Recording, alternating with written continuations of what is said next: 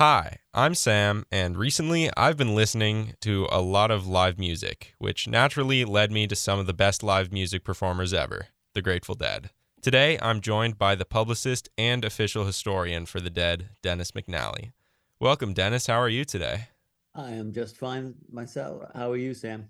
I'm doing pretty great. It's uh, not every day I get to talk to someone who's, you know, lived through this much music as you. In all modesty, that's true. Um, I, and I say that only in the sense that I, you know, I was a deadhead before I started working for the band, and I went probably to around 200 shows, and um, uh, then I started working for the band, and I went to all of them for um, something like 12 years, and um, it adds up to more than a thousand shows. Except all my friends say that um, the ones who keep lists, which are a lot of deadheads, there's there's a certain scholastic weird side thing to being in the Grateful Dead scene and they all say that I can't count the ones where they paid me because it's just cheating.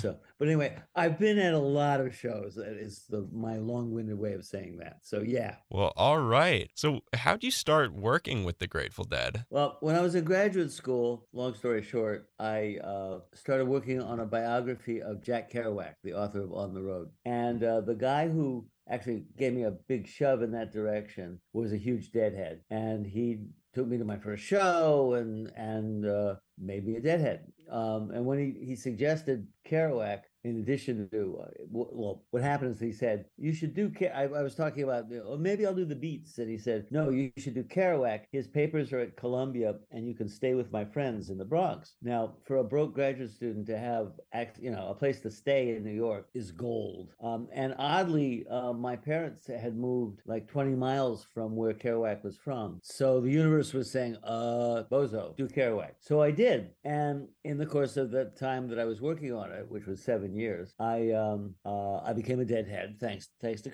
his name was Chris, and so then I said, aha, I'll do two books. Uh, one is about the counterculture or whatever you want to call it, the the bohemian subculture of the 40s and 50s, and that's Kerouac, of course, and then uh, the Grateful Dead in the 60s and 70s. And it took me about 30 years um, because after, so eventually, from a good part of my adult life, if you call it a, an adult life, that's what I did. And so I finished the Kerouac book and I mailed a copy through the Deadhead uh, um, fan mail post office box because I, I didn't know anybody and I didn't have their, you know, I didn't have a phone number. I had no connections. And uh, long, very long story short, I eventually met Jerry and I said, you know, I wrote this book about Kerouac. Did you ever get it? And he was very excited. And I mean, I'm, I'm, I'm not modest about the book. I think I did an okay job. But um, what I had kind of intuitively guessed was that Kerouac, remember, um, this is all now 70 years ago. Uh, anyway, in 1958, uh, Jerry Garcia was um, going to art school uh, in the Beat neighborhood of North Beach in San Francisco. And his teacher, as a matter of fact, was a very well known member of the Beat scene. And his teacher sent him down to City Lights bookstore to uh, get they, they they started talking about the beat thing which was like hot news right you know a lot of stories in the paper and uh, i never never occurred to me to ask jerry did you buy it or did you lift it because I mean, you know, he didn't have any money. So I, it was a dumb question to miss. But anyway, he read it. It became his Bible. And Kerouac was his life hero from that time on.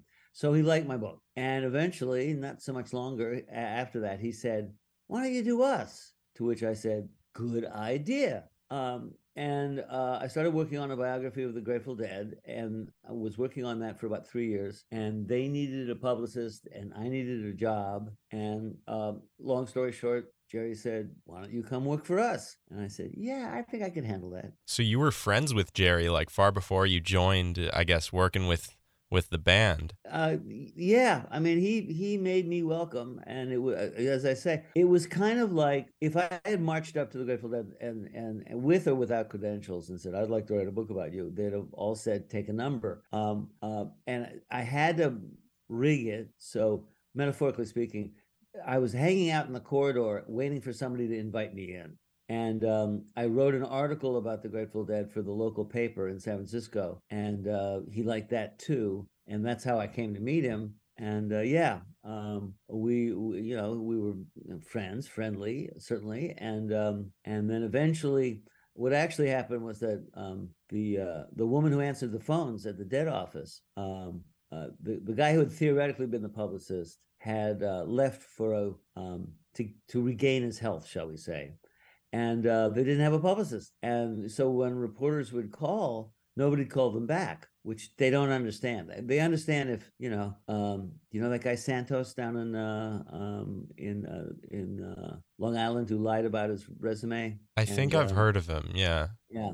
Anyway, he's he was recently elected uh, to Congress, and every every word in his in his uh, his resume that he presented to the public was a lie. Um, and you can understand if a reporter calls his office and doesn't get a return phone call, they're not going to expect a return phone call because, you know, this is a guy in trouble.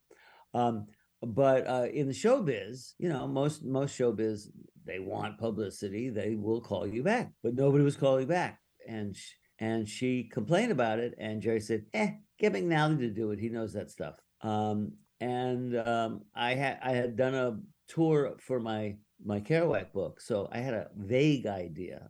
I learned a few things after, but it's not rocket science. And um, I got the job and eventually uh, sort of set the book, which I, I was three years into at that point. Um, I, I put it on, on the back burner and I, I literally, I, it was, just, I, I had a little pocket notebook that I carried around. Um, so when somebody said something funny, I'd write it down. Um, so I was still doing research, but you can't write a biography and be a publicist at the same time. They're, they're completely different attitudes. So um, while I was directly working for the dead when Jerry was alive, I put it on hold. And then eventually the book came out in 2002. And it's called A Long Strange Trip. And uh, you can get it at most good bookstores and certainly at Amazon. Well, all right. So, yeah. That sounds like a good read. And I must say, like, I, I looked on um, well, I was looking you up on on the Dead website earlier today because I was just curious, and I found your like the contract um that said like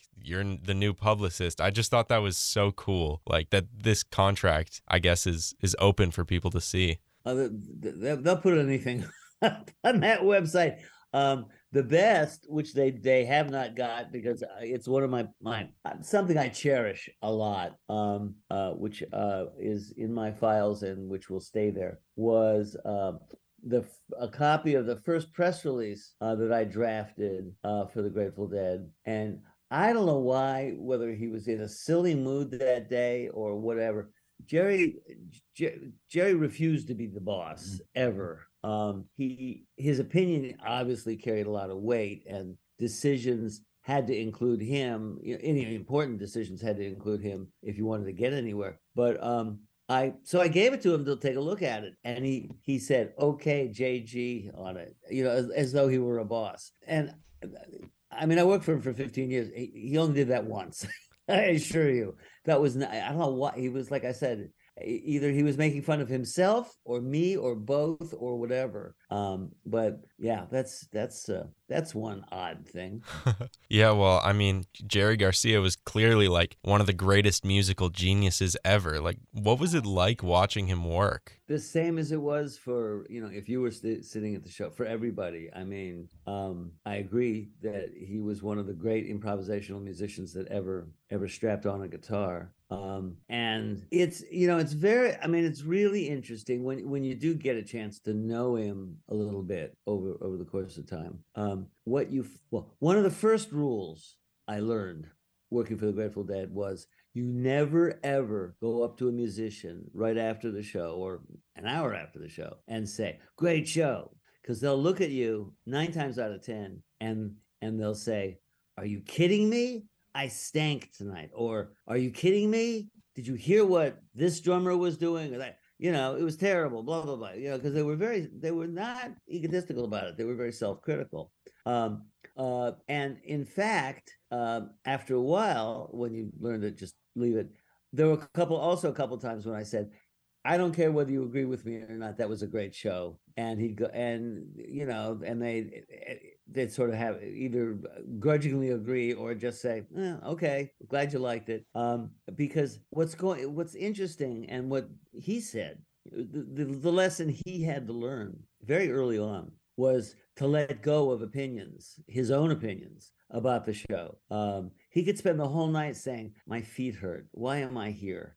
I, you know, this is terrible." Blah blah blah. And then, and there's a there's a story he told uh, when they were recording uh, an album. The second album is called Anthem of the Sun, which blends live and studio together in in on the record. It's fairly amazing. And um, he and Phil Lesh, the bass player, were like very close. And he he he got really furious with Phil to the point where he like shoved him. Jerry was not what you call violent, and the, because he thought the music was just it was just catastrophically bad that night. And then they listened to the tape and they ended up using it on the record because it was brilliant. So it was at kind of at that point, if not, you know, by then at least, that he realized whatever I think, I just have to let it go. You know, you walk off the stage, you let it go. Um, and you know, obviously he was human, and and there were nights when there, there was a uh, one of his girlfriends once told me that that um, uh, he came home from a show one night and was sitting there and really down about the, his playing, and he said, "Shoes, I could maybe sell shoes." Because I sure can't play guitar. So you know, um, it's um, it's complicated. Yeah, he certainly sounds like a complicated guy. Like from everything you've said, from everything I've read, I've heard. Gosh, that's that's crazy. He was he was really really smart, and he was very. Um, you've heard of the you, you, know you obviously have heard of the concept of IQ and he had a very high IQ but he also had a very high EQ EQ is emotional quotient as in his feel and understanding for other people was off the charts uh, which is why you me and everybody else wanted to follow him around uh, one of my more interesting projects you're going to get another plug now. One of my more interesting projects was uh, it's called Before the Dead, and it was a six LP vinyl box set, which I think came out to four CDs, and it's uh, the folk and and bluegrass music that he played before the Grateful Dead. And the first, well, the first album side, I've, you know, so the first six or eight songs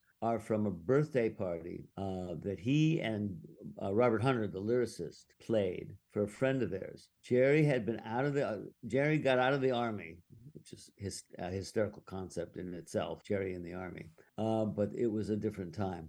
And in in like January of 1961, and this is in June, maybe July. And uh, so he'd been out for about five months. He'd been playing acoustic guitar for six months, and it's basic, you know, acoustic guitar. But you can hear in this tape, um, you can hear the room, not treating him like a god, but you can you can feel the way he has the audience. It's a small, you know, it's a birthday party. It's a small room, uh, somebody's living room. Um, you can hear the way people are sort of hanging on every note and hanging on him, and and uh, it's uh, it's fascinating. And I, I, I, he was 18, um, and he got better. Wow. So you worked on like I guess it it wasn't a bootleg, but some something on like the likes of that, like pre pre dead Garcia distribution. Uh, yeah, the the uh, Jerry Garcia estate actually hired me to to be the producer wow. uh, of, and as I say, it's called Before the Dead, hmm. and there's um uh it's it's it's pretty good. You know, I mean, if you like acoustic music, especially bluegrass, and it's fascinating to those of us who are interested in Jerry because you know, like I say, that first that, those first few tracks, um, he's like strumming folk guitar. He's eh, you know he's eh, pretty basic. Of course, in three years, which is this is in summer '61 and it runs up until the fall of 64 so it's basically three years he's a monster by then he's playing banjo and he's a really first grade professional banjo player. Wow. So, you know, he grew fast, mostly because that's all he did in those three years was play. Yeah. Well, were you ever into like the trading thing, like with tapes? Uh, not so much, mostly because, um, fortunately for me, people just gave me them, you know? I mean, eh, there, one of the wonderful things about being a deadhead in eh, a little earlier days, and not to dismiss um, the uh, you know the ease with which you can download almost anything now was the the sociability of people. Uh, you know, people would have their list. This is what I have. This is what I want, and they, you know, put it in an envelope, lick a stamp, put the stamp on it, mail it to somebody, mail them blank, you know, blank cassettes. They'd make them for them it, it created the community uh, that you know that's one of the reasons why now where that's you know obsolete um, why people um, who were doing that in the very you know pretty much in the early 80s it didn't really get i mean it, it started in the mid 70s taping uh, and and exchanging tapes. It really picked up steam in the 80s um, and it was it was a wonderful thing because it, it was it, it it you made friends uh, and among other things that meant for instance uh, if you were in new york and you were you know trading with some guy in seattle and there was a seattle show that you went to you might end up sleeping on his floor because you know it was a play. I mean, nobody had any money, and and or not not nobody, but lots of people didn't have any money or much money. Um, and it, it, like I say, it created community, and it was that was one of the best, one of the two great things about the Grateful Dead. Wow, yeah, I, that's crazy. I remember um, I asked my dad because my dad's a huge deadhead. Um, he, I asked him like, you know, what happened with you and your friends when Jerry died, and he said like he had all his friends over and they like listened to all their their favorite stuff. It it just sounds like a total like yeah community Grateful Dead thing. And it was, and and the point is that that you know he didn't take himself seriously as a star, and and nobody else did either. That's, that's why his nickname was Uncle Jerry. You know, I mean, it wasn't it wasn't as though uh, he was some kind of uh, god. Um, um, but um, uh, he people felt felt connected to him as a person and that's what i mean by charisma in his case you know there's there's i don't picasso had charisma obviously um, but it wasn't it wasn't the warmest charisma uh, in a sense you know he, he, was sort of remote. Jerry was like you know he dressed the same as we did. He smoked the same joints we did. Well he had better pot but anyway uh, and you know he was a person. And what the Grateful Dead were doing up there was not a show. It was, I mean, it, it was a show in the sense that you paid money and you went in and you heard a show, but it was a, um, it was them revealing what was going on in their minds and hearts that night. Uh, it was spontaneous. It was it was improvisation, and they were they were oh, you know letting you peek into their psyches. Um, the Grateful Dead became the Grateful Dead, really, in uh, well, they actually changed their name in November of 65. But right around that time, from November until January of 66, they played the acid tests. They, they, they weren't playing, you know, any kind of conventional situation. And in the acid test, people would gather together uh, and everybody would do LSD. Everybody paid to get in, including Jerry. Everybody paid a buck to get in. And it's also true that at the end of the night, the Grateful Dead and, in fact, the Merry Pranksters, a guy named Ken Kesey and the Merry Pranksters, who were putting on these these parties, uh, would divide up the money. So, it, it, you know, it's not an absolute uh, thing. But the fact is that during those events, and they started out at somebody's home with 50 people, and they ended up in a big hall in San Francisco with 5,000 people in like three months, which is insane. Um, and in that period, they experienced what it was like to play or not play, because there were nights when they didn't particularly play, um, in which they weren't the show. The show was everybody in the room, they were just the soundtrack. And there's a big difference because it means you relating to that audience, you know, the people not playing instruments, as partners not as people that you're you know that you have to amuse or arouse in some way. Um, and you know that's exact uh, the exact opposite of showbiz. And generally speaking um, the grateful dead sort of broke every rule of show business ever. Um, and i mean they didn't have a show. There was no dance i mean you know the lights were primitive at least until much later. Um, and even then the the lighting director once asked um, ask for a bigger budget. And Jerry's comment was, "Give it to her. Maybe, maybe she's why they come because God knows, you know, it can't be us."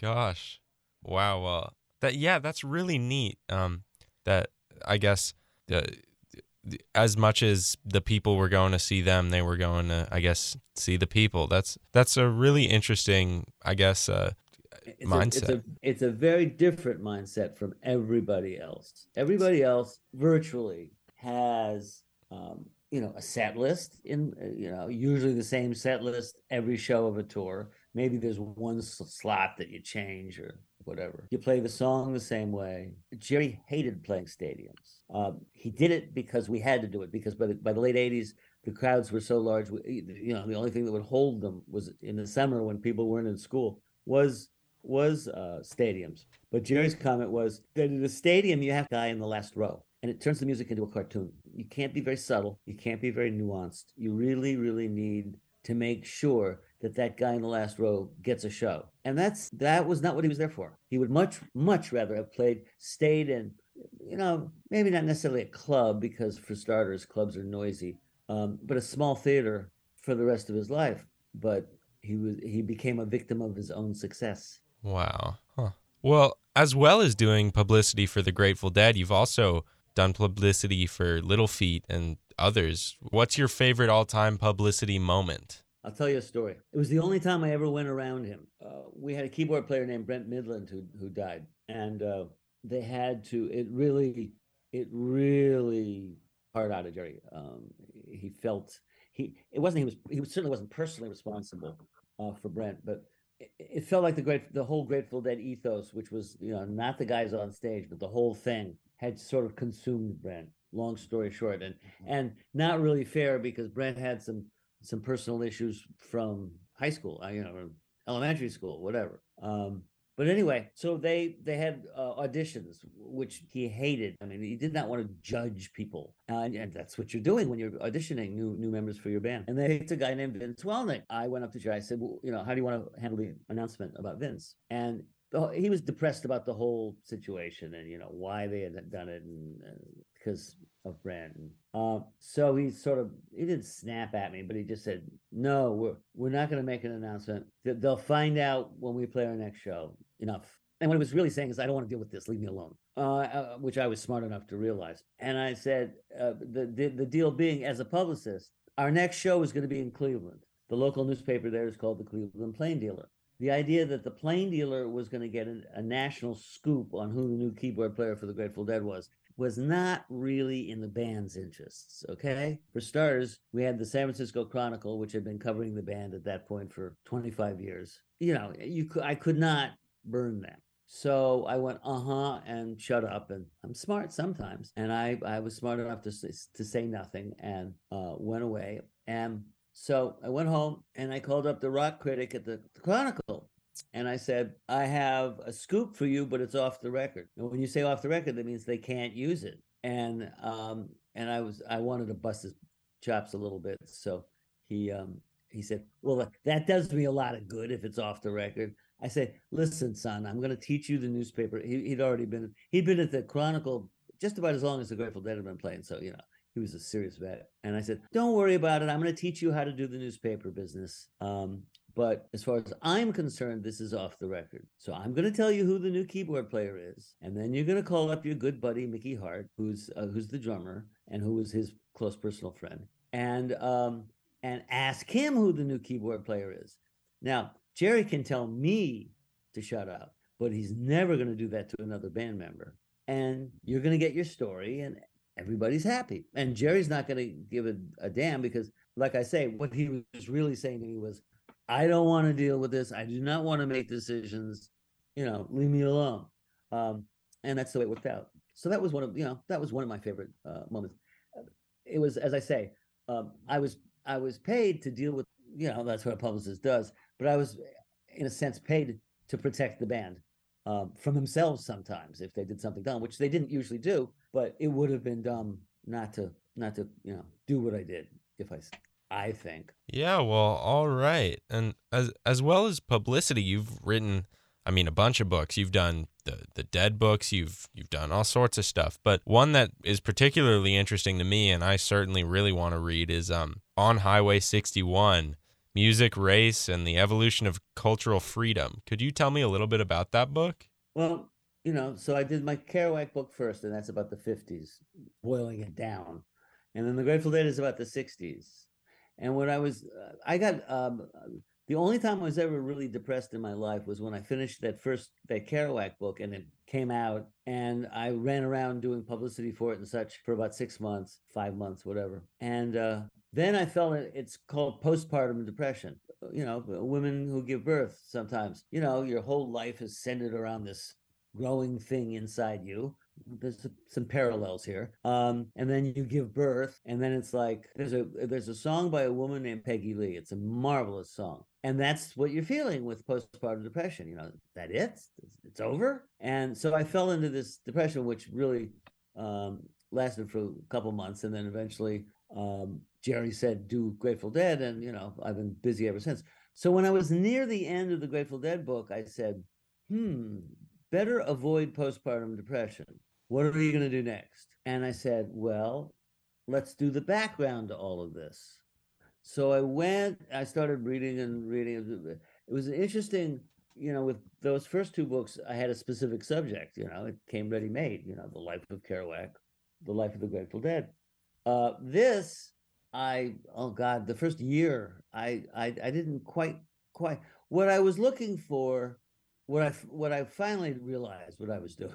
It took me a while to figure out what I was doing. Was the effect that black music has had on white, mostly youth and white bohemia, uh, the people that didn't fit in to conventional thinking in America. Um, I started with a guy who actually had nothing to do with black music, but but with black culture, namely Thoreau, uh, who was a uh, very active uh, abolitionist and who was you know greatly concerned with slavery and ending it. So that's in the 1850s, and I might add a whole set of ideas um, about uh, the idea that that that we are part of nature and not uh, owners of nature, that nature isn't there to serve us, but we are there possibly to live with it, just as an example, um, and a million other concepts.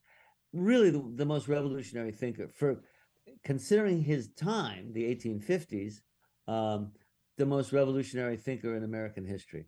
And so it starts with Thoreau, and then it goes to Mark Twain, who writes this.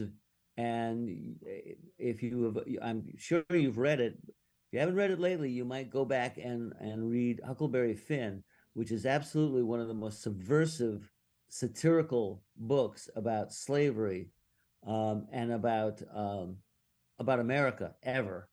And uh, this goes on to ragtime, which was the first American popular music, which was came from black people, and which started people dancing in ways that they never had, in which they touched each other, which, believe it or not, was unique in the early 20th century. Um, you know, nobody you um, you might touch fingertips when you waltzed, but it was it, was a very different thing. Um, there's a there was a famous Broadway play where you know they blame all the all the ill social ills on ragtime uh, because it really did change things socially. Um, and this goes on through up to Jack Kerouac and On the Road, uh, which is basically a book about uh, white young white men and jazz. And uh, it ends with Bob Dylan, so, who brought black music, uh, which was rock and roll, and white his country music, the Woody Guthrie kind of stuff that he also played, and he put it all together lyrically. And uh, yeah, it's a pretty good book, if I say so myself. Yeah, well, I certainly really, really want to read it, and I've been watching out every bookstore I go to. I've been like,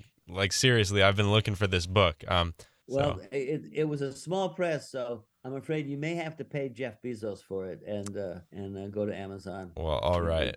Yeah. I I will be sure to do that. And thank you so much for talking to me, Dennis. Like hearing about your time with the Dead, like being a publicist, getting to meet and like getting to know really like Jerry and the rest of the band. That's it's been incredible to hear your story, and I'm sure it must have been incredible living it. Uh, it was fun. It was definitely fun. All right. Well, thank you so much. You're very welcome. Take care. I'm Sam, and I hope you liked that interview with Dennis McNally, the publicist and official historian for the band The Grateful Dead. Dennis has also written many books on the dead, as well as music and race issues. So if if you're interested in any of those topics, make sure to check him out. And if you like this interview, make sure to listen to my back pages on Spotify, Apple Podcasts, or any podcasting platform to listen to other great interviews just like this one.